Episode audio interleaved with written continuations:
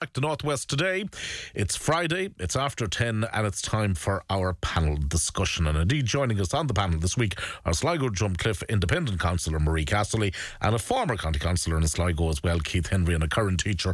And a good week to have uh, somebody in from the teaching profession with all the various congresses that have been taking place. And we'll be uh, addressing some of those matters in just a couple of moments' time. But I suppose the, the big issue of the programme today that we had has um, very much focused in here on the housing crisis. And we looked at it, Marie, a little bit earlier on from a different angle in the sense that families that have dogs are now finding it very difficult to secure alternative accommodation. They've been told, look, at we don't accept pets.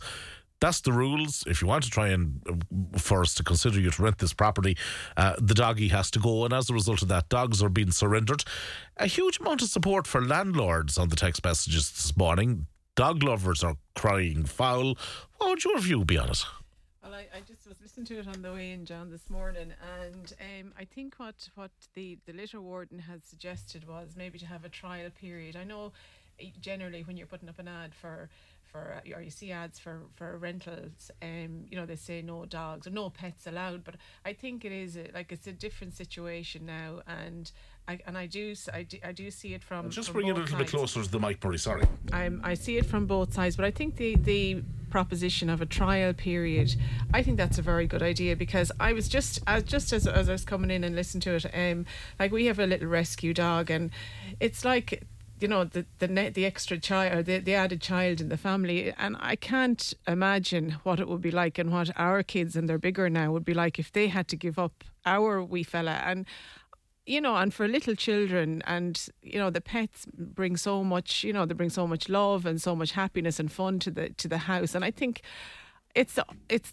it's terrible. I think if a family has to give up a, a pet, um, and I can see from the other side, especially if they're bigger dogs, if there's fouling, if they're you know scratching on paint works, and but I think it is a good suggestion. I think that most landlords would probably you know, realise that it's exceptional circumstances and give it a trial period. Call every, you know, four to six weeks for a start. And, you know, if I don't think if the dog is doing any damage, I, I think it's, Yeah. oh, I think it's cruel that that a family would have to would give have up to give up a pet. dog. Oh, Okay, yeah. Keith, I, I don't know would you be a dog lover or not, but one thing that I can sense here from landlords in particular, they feel they are getting an awful lot of bad press with all the coverage of the housing crisis, and even uh, I suppose a, an item like this that was kind of a little bit off, well, slightly lift of centre today, that seems to have got up them as well a little bit, and they feel that every bit of coverage when it comes to a housing crisis, now even dogs, is negatively impacting them.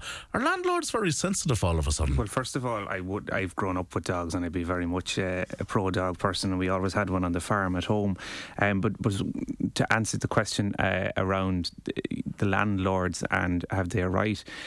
First of all, not every property, in my view, is suitable to having a dog. You know, and you know, and and that's why in the property I live at the moment, it wouldn't be big enough, in my opinion, to have a dog, and I think it'd be unfair uh, in some circumstances. So I, so I can see from the from a welf- animal welfare point of view, not everywhere is suitable. Um, going back to landlords, yeah, landlords are getting a, a rough time, but you know it's the same as some landlords allow smokers, some don't, um, and at the end of the day, it is their property.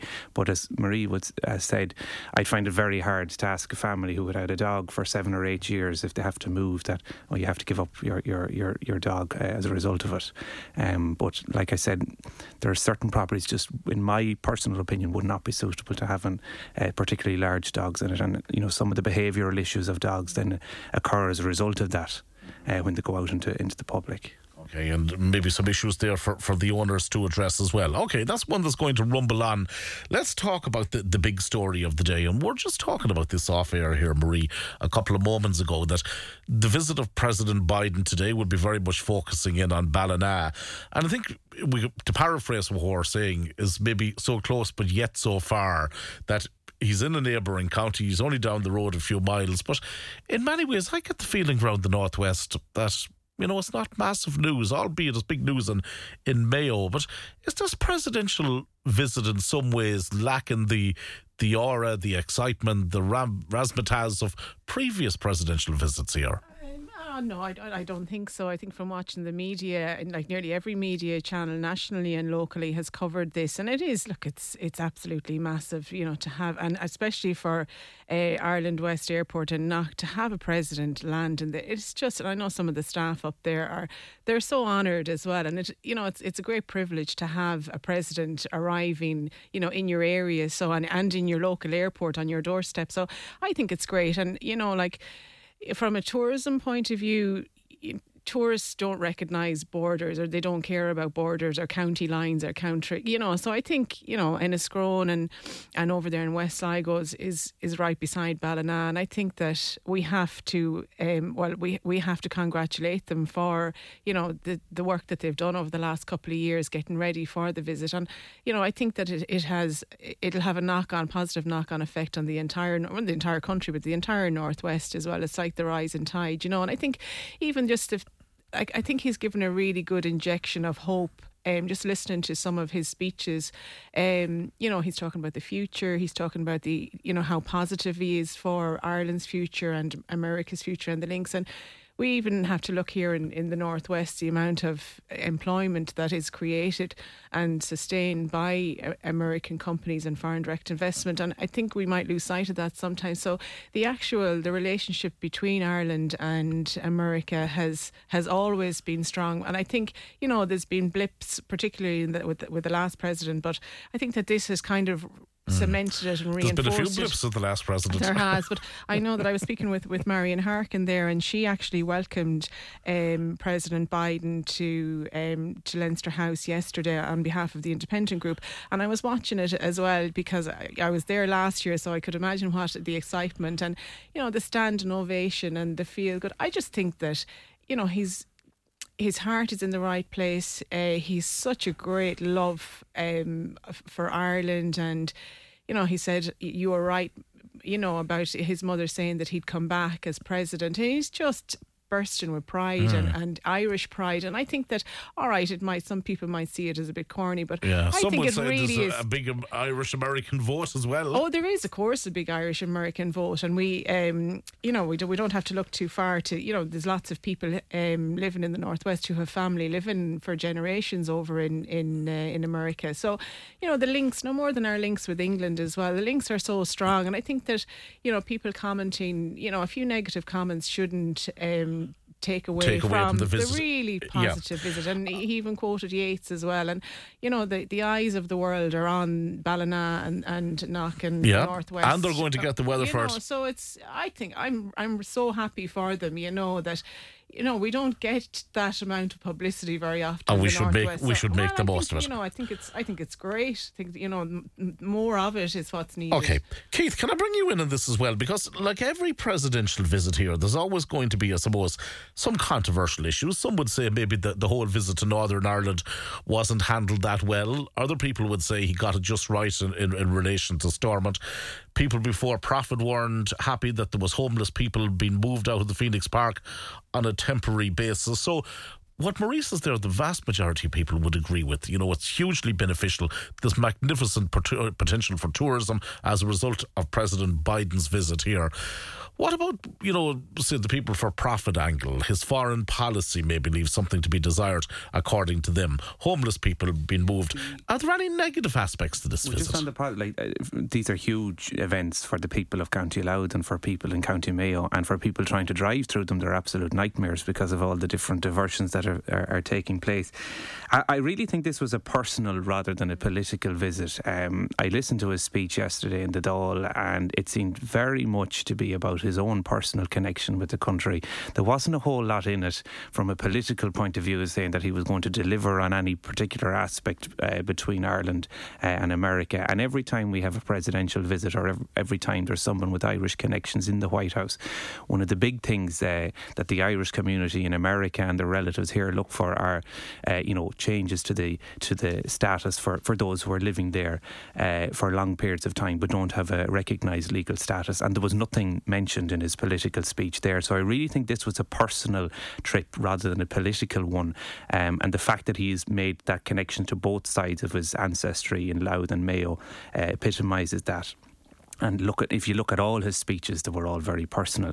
The one political side of it was, I suppose, in Ulster University, um, and I think the reason he didn't spend as much time in Northern Ireland, um, number one, the Stormont uh, executive is, isn't in operation there. And I do feel the unionist community in Northern Ireland see him as a little bit too green and perhaps his little gaffe on uh, the black and tans as opposed to the All Blacks mm-hmm. sort of uh, covered that off. Um, look, I don't think people before profit have ever attended uh, the welcoming of any US president uh, in, in in recent times. So I mean, it wouldn't have come as any great surprise to yeah, have. It was a political opportunity they saw. Yeah, there. what I think was it two or three seats is all that was empty. There was enough people there to, to fill them uh, in, in the Dáil and, and, and Shannon. And you know, the one thing about Joe Biden, he seems to be a very very personal character because his scheduling is all over the place. Um, you know, if he says he's going to be there at five o'clock, it seems to be six or half six. I don't know where you know, you know. So he yeah. and he certainly has inherited the Irish gift of the gab because be you, um, be you the ordinary man or woman on the street, he seems happy to stand and talk, uh, and and that's why I think it's more personal Absolutely. than a political delivery. And he's so refreshing to see on that, and interesting about him as well. Maria was reading yesterday, and you know, some people would say as well, well, the presidential visit here is going to be hijacked by well-known companies such as the likes of Diageo, and you always see a, a president landed with a pint of Guinness or pouring a pint of Guinness.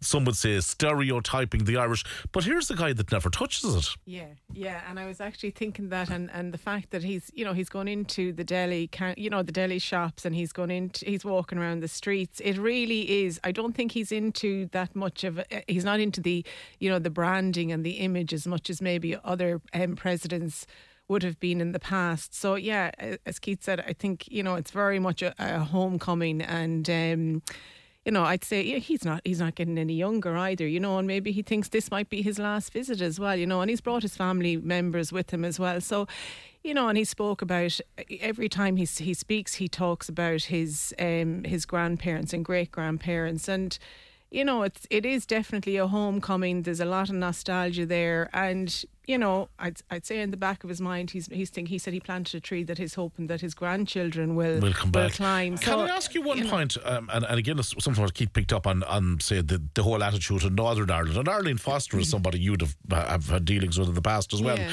She'd have been fairly critical of him. What would you make of that?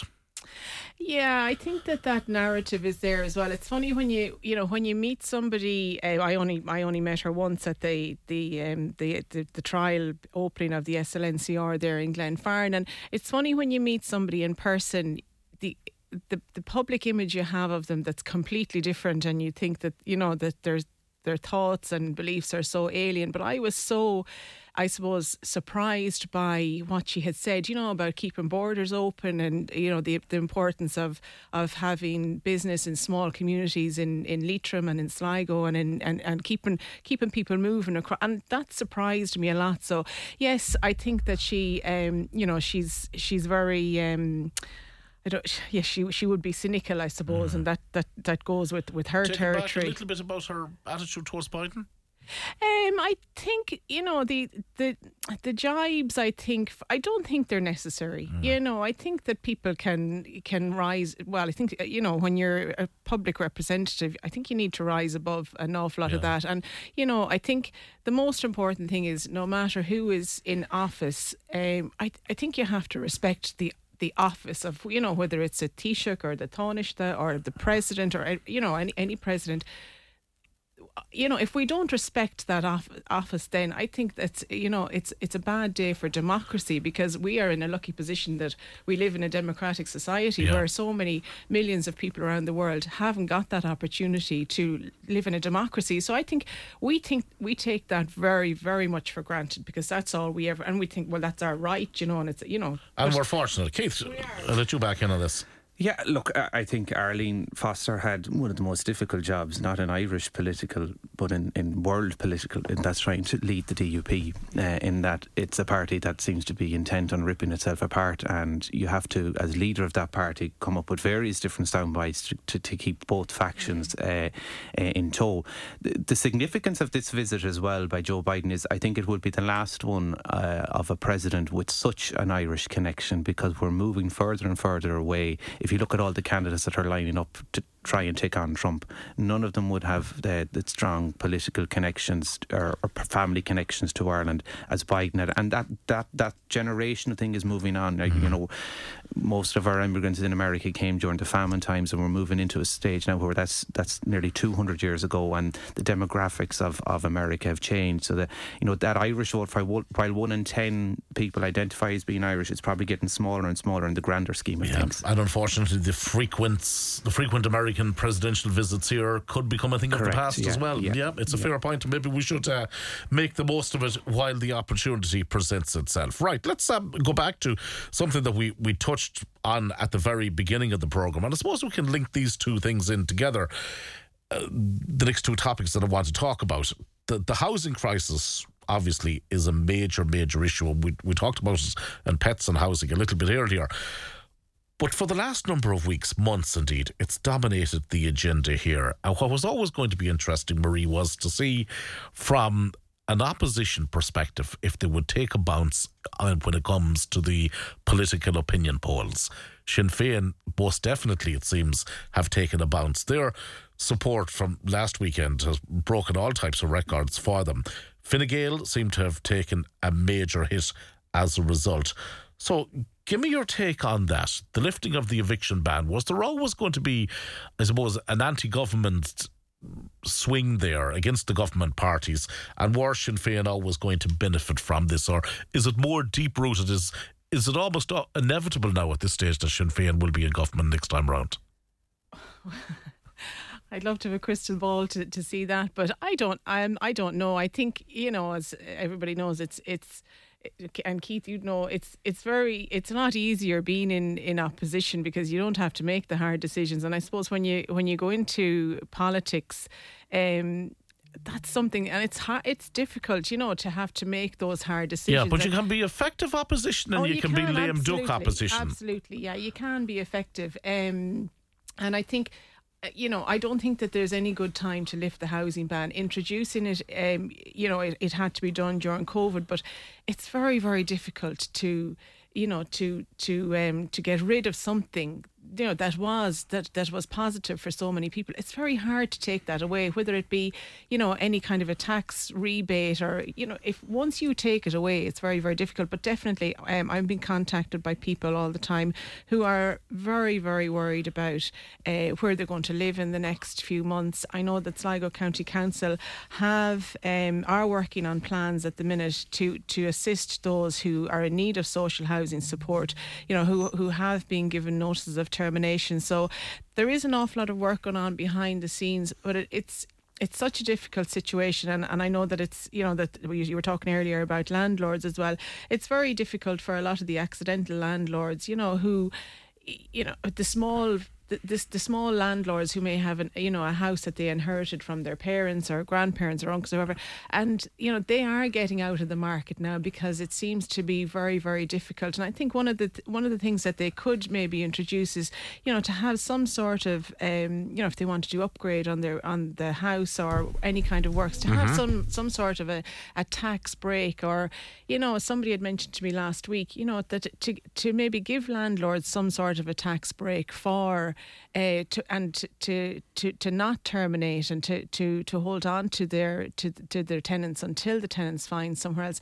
And I know a lot of landlords are, you know, they're not all going to, they're not all kicking out their tenants on the streets but at the same time, it is a huge worry, um, and especially with. Um, Will independents suffer as a result of maybe backing the government to some degree on, on lifting well, the eviction ban. Dep- yeah, well, it depends. Um, Marian Harkin didn't didn't back the government on this one and and other issues, and mm. I hmm. know that I suppose. But Mattie McGrath and, and yeah, this group yeah, did. Yeah, they did, and I suppose you're. Yeah, it's. I think what you have as an independent is that you you know you vote on each issue as it arises, and you know some you know I would be in favour of of you know a lot of uh, what the government are doing at the minute because I think they have done a, a, good job. And then other issues, I would find it very difficult to support them. So, and I know that even you know, T- government TDs find it very, very difficult to vote for some policies. But Yeah. an awful lot of the time, and it's we see it in Sligo County Council, you're bound by legislation as well. It's not just you decide one day, well, I'm just going to do this because I, you know I can. You're, it's You look at very the bigger much picture. bound by legislation. You can't actually. There's a lot of the stuff that you'd love to get carried do, but you just cannot. All right, okay. Can I just come back? And by the way, there's loads of messages of people coming in here, very much agreeing with what you're saying. Delighted to hear both of you on here at the minute. Um, good to hear Marie voice the views of independence, perhaps a future independent TD in the Sligo Leitrim constituency. Uh, some more messages in here as well. Great to hear Keith Henry on the radio again and how we miss him on the county council here in Ballymote. Hopefully, he will put his name on the ballot paper next year um, and play a part once again. I'm going to ask you about that now in a minute. I can't let a question like that go. Um, then on the other side, John, what exactly is the panel's problem with Donald Trump? Did he start a war? Did he make peace? Uh, with North Korea? The answer is yes. Unlike Biden, who bombed Syria, Biden has more English blood in him than Irish, and he's not a Catholic. Um, some more accusations and claims about him here. Tell your panel to stop boot litten, licking Joe Biden. You're going to get all types of messages in here on a Friday, some good, some bad. Let's address that issue on the county council. I presume it's an ambition of yours to return to the local authority, is it? It, well, I, certainly at the moment it is my ambition, um, particularly uh, in Ballymote, since I, lost my seat in 2019, and since Eamon Scanlon lost his Dáil seat in 2020, there's no political representative living in the town. And since 2019, there's not a day that doesn't go by that I'm getting a phone call. And thankfully, um, I've been appointed as a local area representative by the party, and I'm able to carry out some of those duties on behalf of them and make representations at local and national level. So, yeah, this time next year, I intend to be in the throes of it, uh, as all the other candidates, and I'm sure Marie as well, uh, for the local elections. Right, let's talk about local elections for a minute because one thing, Marie mentioned it here, you know, when you're in opposition, it's great and you can say no to everything and object to everything and make all the right political sound bites. However, if you are representing a party in the local elections that are in government, inevitably, and you know this better than anybody, inevitably local councillors are the ones who often pay the price. So, Bearing in mind those opinion polls that we looked at there, where Sinn Féin are on the increase, Fine Gael are on the decrease, um, Fianna Fáil, perhaps the jury is out. How confident would you be of contesting anything, say, for under the umbrella of the Green Party, Fianna Fáil, Fine Gael at this Well, I don't think any candidate in any election can be too confident because that's the first sign that you're you're you're on the back foot uh, or you're going to get caught out. It is difficult because local elections always happen generally mid-term, but in a government or towards the end of a government's performance, and they're seen as a bit of a you know a gauge for it. The only thing with the local election, it, you know, it does exactly as it says in the tin. It's a local election, and and you know, all candidates will be encouraging people to vote for whoever their local candidate Mm-hmm. But is. the housing crisis, I would argue, is a local and uh, national it- issue. And it is, and that's where, where the local government uh, and, and the national government intertwine. And in my own personal opinion, I think local government is is it, you know the powers that are devolved to it aren't enough, and that's why the national gets dragged into the local election issues. Compared to you know England certain areas in England and in all of Northern Ireland will be going through their local elections in a couple of months. They have much more autonomous power uh, than the local authorities here. Uh, and I think that's why there's such a connection uh, between the two. But just also to remember in 2019 Sinn Féin lost loads and loads of seats. Some of the TDs that were elected just seven months later in, in February Lost council elections. lost council elections. So I mean, anything can happen in an election cycle. But I do think that that definitely uh, the government parties generally will suffer. Um, I'm hoping in my instance that I can regain uh, the seat uh, on behalf of Ballymote, first of all, and its hinterland, and on behalf of the party. Um, but I wouldn't be surprised uh, if you do see a Sinn Féin bounce because they're polling up in the high 30s. Um, would you see them in government I time? think it would be at, and I know I was part of your election panel the last time, uh, so I like to call it as I see it. Um, I find it very hard to see how uh, there will be a government next time without Sinn Féin. But it means I'm not saying that there's going to be an overall majority because I think those days are gone. Would it be difficult for, gets, for Sinn Féin to get other parties? Would you see Labour or anybody like that moving I in don't. with See, them? I don't see them having enough seats. Uh, I think you're going to have to look towards uh, Independence? perhaps there might be enough independence. Like the Dáil is going to increase in size uh, the next time, so maybe that will bring in um, some more independence. But you know, you're looking at uh, Sinn Féin having to do a, a grand coalition uh, on a similar scale to what we have at the moment. All right, so it's going to be interesting times ahead. There's no doubt about that. As we mentioned, it's great to have two teachers in studio as well on a week where the whole situations um, in relation to teachers' pay have dominated So some INTO your conferences as well. And I know you can make the, the, the difference between a national school teacher, a primary school teacher, a teacher based rurally, a teacher based in an urban area. So the, there's various motions have come out here. Now, the vast majority, and you'll forgive me for saying this, the general public, time and time again, when on radio over a long number of years, when you mention issues about teachers, they'll say, oh God, here we go again. The teacher's complaining again. Mm. Do you complain, Marie? No, no. I don't know. I love my job. Um, I don't. Well, look again. We're in the very lucky position that we're not working in, you know, in, in Dublin and having to to pay rent in Dublin as well. And I do know that um, I have, um, you know, nieces and nephews and and friends, children who are, you know, entering that stage at the moment, and you know, they're finding it very, very difficult. Number one, to get accommodation, and number two, to pay for accommodation and to hold on to it. So a lot are, you know, they're deciding to take a year out and travel for the year as well, and then see work work abroad, see how it goes in the next year or so, and then come back or look for work closer to home. So there are not too many of them unless they have been promised or have a permanent contract or or um, or, or some sort of permanency that they they they don't have any plans to stay in Dublin long term. Mm. You know, so.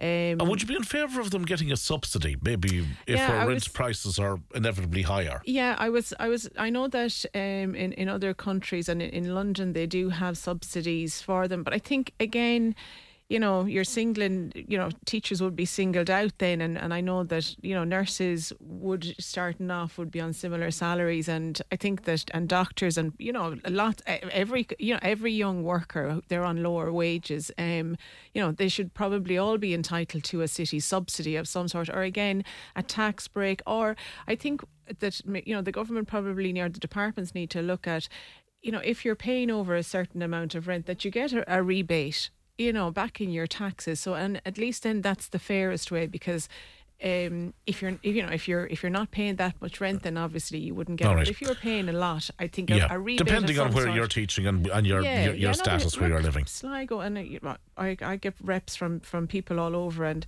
I you know even see that the the, the price of, of accommodation in the likes of of Ballymote and Tubbercurry have gone through the roof as well. So it's not just it's not just in Dublin either, you yeah. know. So, uh, and it's particularly it's more difficult for us for teachers. At least with nurses, they have you know they have a set contract and you, they have their hours. But with teachers, they might only have maybe fifteen or sixteen or seventeen hours, and then they have to supplement. So, I think again, based on your salary and the amount of rent that you have to pay, it sh- it should be quite easy to work out to get tax credits sorted and you get your tax credits back or you get your tax back at the end of the year on what you've paid. Keith, as how big of a crisis is in the teaching profession at the minute when it comes it to getting teachers? It is very, very difficult and it's not just a Dublin issue. I know in, I teach in Carrick-on-Shannon and we've a large enough school mm-hmm. um, and there would have been vacancies in particular subjects that we could not fill. So we had to, you know, that meant that teachers went uh, without some maybe qualified in it, or they went, you know, things had to be rejigged in the middle of the year, which caused disruption. You know, you have one teacher and then you're moving to another. Um, the issue around it, and, and Marie is touching it, is, is there has been a casualisation of the teaching profession over a long number of years. You know, not every teacher, as soon as they qualify and get a job, uh, gets a full time contract. Not every one of them gets paid for the holidays that we're on at the moment. Depending on the, t- the contract that you are on, uh, you may be getting getting holiday pay, you may not be getting holiday pay. Uh, and that has led to a lot of people uh, leaving. I qualified over 10 years ago, um, and of the two subject groups um, that I teach, history and geography, I think there was about 10 or 12 uh, in NUI Galway at the time. There are only, I think, three of us teaching in Ireland at the moment two of them are teaching abroad and the, less, the rest of them have left teaching and that's only in, in one subject grouping and you could replicate that um, it's because of the casualisation of it you know you know, could be in, in one school on 16 hours, you go to another school, you're on 22 when you're moved on again, and you get no permanency, which means you can't go and apply for a mortgage, even if you had the ability to do it. The, what the what the conferences uh, were talking about, I think it was just the INTO that, that voted for it in the end, was the, the, the city allowance. Like, housing is not just an issue for teachers. I mean, you could have an allowance for several different professions in Dublin uh, and in Galway and Limerick and all the other cities. The issue I would have with with giving additional pay is that for years in the unions we have been fighting for pay equality and we're just at a stage where we're, we're getting close to pay equality uh, for those who entered uh, the professions after 2011 if you go down that route, will that create a divide that if okay, if I'm a teacher in Longford or Sligo or Leitrim, you know, I'm doing the same amount of work as a teacher in Dublin. Where I think you can correct it is, as Marie mentioned, in the tax if, if, if tax credit that if you are renting a property within a certain area, you get a higher tax credit, and there is a tax credit out there of 500 euro um, for no matter where you are in the country. But obviously in Dublin, uh, you'll be paying uh, significantly uh, more uh, uh, for that. So I think the, the tax credit should be reviewed for those for all people, not just teachers, mm, because okay. it's it's it's a widespread across issue. the board. Marie, somebody heavily involved as well in career guidance. And hand on heart now at this stage, would you recommend teaching as a career to your students at the minute? I would. I would hand on heart. Um, I have a lady at home who's who's thinking about um, applying for for teaching for next year as well. It is it's it's a changing profession. It you know it's not obviously it's not the same as it was twenty or thirty or even ten years ago. Um, I would. I think the sense of it's different teaching now than you know even fifteen or twenty years ago. It's a lot. Um, I think the students have an awful lot more say in you know what happens in the classroom. I think that the the classroom based assessments, the the way that subjects are taught and the way that students learn have changed a lot for the better. Um, you know, there's an awful lot of of, of group work, um, independent learning, peer learning. I see in, in my classes, um, I would have some of the students, you know, they would they would test, they would they would they would have a test, but then they would correct each other's work. Or if somebody's having an issue or having a difficulty with a particular piece of work, somebody who has finished the work would help them. So that kind of peer, and I, I love to see that because it means that you're not just standing there at the top of the room and wondering, you know, is is this actually effective? Whereas you see that when students are teaching each other and learning from each other, they're happier because you you know you're not like they're more relaxed and in a relaxed learning environment, I think that's when the learning yeah. happens as well. So it sounds, I've got to say, it sounds an awful lot more relaxed from my day because if you did that when I was going to school, you'd be accused of copying yeah, notes from another yeah, student. No, no, no, it's different. And it, like students are, I think, like we, we, we don't give them enough credit for their maturity either. And I think that they thrive on that, that if mm. they are given that responsibility, you know, and they're a lot, you know, they're a very, very mature bunch of, of, of right. young adults now. So um, it has, teaching is definitely, it has changed over the past few years, and I would say for the better. For the better. Keith, I see one criticism that keeps coming in here, and when we're talking about maybe trying to help young teachers get a foothold and get established, time and time again we see it that you know there's an awful lot one of the messages is saying here that there's too many retired teachers that are coming back in and doing substitute work where maybe those hours should be allocated to young teachers who have just graduated is it always that simple though sometimes they're not there to get. It's as simple as that. Um, we would have a huge issue, you know, on any given day that could be between football games or different events on and people out sick or at in service. We could have up to 10 to 12 teachers absent. Now, teachers. Uh, uh, there is a scheme within second level where you have to cover a certain amount, uh, supervision um, and, and, you can opt into that if you if you entered uh, the profession before 2011, I think it is. But outside of that, it can be very difficult to get substitute teachers. And I know in the primary sector, um, I know of primary school teachers that go in when they are sick because they know they're they just feel that they can't get a sub at, at short notice. At second level, it's not as bad because you have teachers, you have a larger pool there, yeah. and somebody might be able to to to, to pull in for it. Um, retired teachers, I haven't seen too many retired teachers. Uh, going back uh, subbing uh, at second level in my instance um, because they've retired for a reason. They want to go and, and do whatever you know, with their with their own time. But at, a primary sector, I have and I have seen it that people who have retired they could be set the full week at it, and it's because there's a lack of supply. And there are online portals now where deputy principals and principals will go and they'll look for a sub, but you could be ringing seven or eight of them before yeah. you get somebody that'll uh, be available because there's such a shortage. And you get that dreaded call overnight from a teacher who, for genuine reasons, may be sick the next day and might not be able to be in a position to come in. There can be bedlam and trying to rearrange timetables, classrooms, and everything that goes with that. Marie, is it an issue of maybe retired teachers coming back in doing sub work, or are they almost a vital uh, cog in the in the wheel here, a, a cog that simply cannot be done without? Um, well, I know no, we don't. We wouldn't have too many um, in our school. Again, you know, they they they move on as well, and they're busy with other with with other you know with family and maybe travel and doing other courses. So um, again, yeah, it's easier I think to get uh, secondary school subs, but definitely in primary school, and you find that it is an issue that you know SNAs then are expected nearly to to sub you know, and that's unfair on SNAs. And I think that's a huge issue that needs to be tackled. Um, uh, from speaking with, a, you know, working with them and speaking with a lot of them over the years, you know, that it's it's such a, it's a it's a tough job. It's a huge. It's got huge responsibility.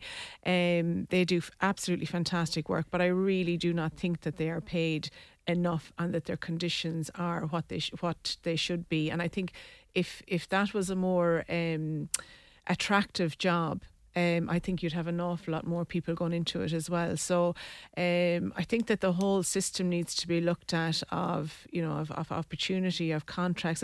Like if you know, when when a teacher is is hired, all right, they have the probation period, the same as everybody else, but give the teacher a permanent contract if they're happy to work in the school and the school is happy with them and their subjects are needed don't leave them hanging on there for a couple of years and then this you know these contracts that they get and they don't know whether they're going to be working for the summer they don't know whether they're going to be next year do i go and do another interview do i do 10 interviews I have to wait to be called. Just give the teacher the contract, the same as in any other job.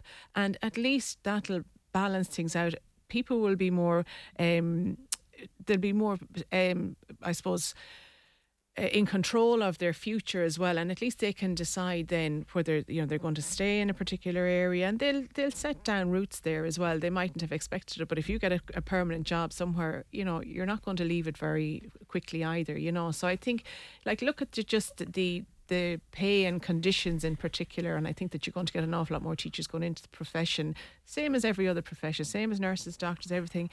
Pay them properly because if you don't, you can see that people are just leaving these professions, and we have that you know one of the highest educa- um, standards of education in the world for a particular reason, and mm-hmm. it is mm-hmm. because of our you know our, our our standards of education are so high, and I think that in order to keep those standards high, and we reap the rewards because we see the multinational companies coming in. Our graduates are some of the best graduates in the world, and multinational companies know that.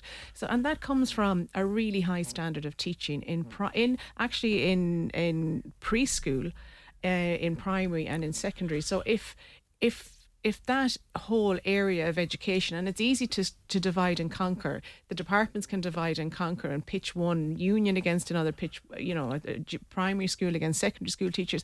That's not helpful because it's society that loses out at the end, and it's our children that lose out at the end. So I think we need to support all our workers, you know, and not just pitch them into saying, you know, well, you know, teachers have this and nurses have that and doctors.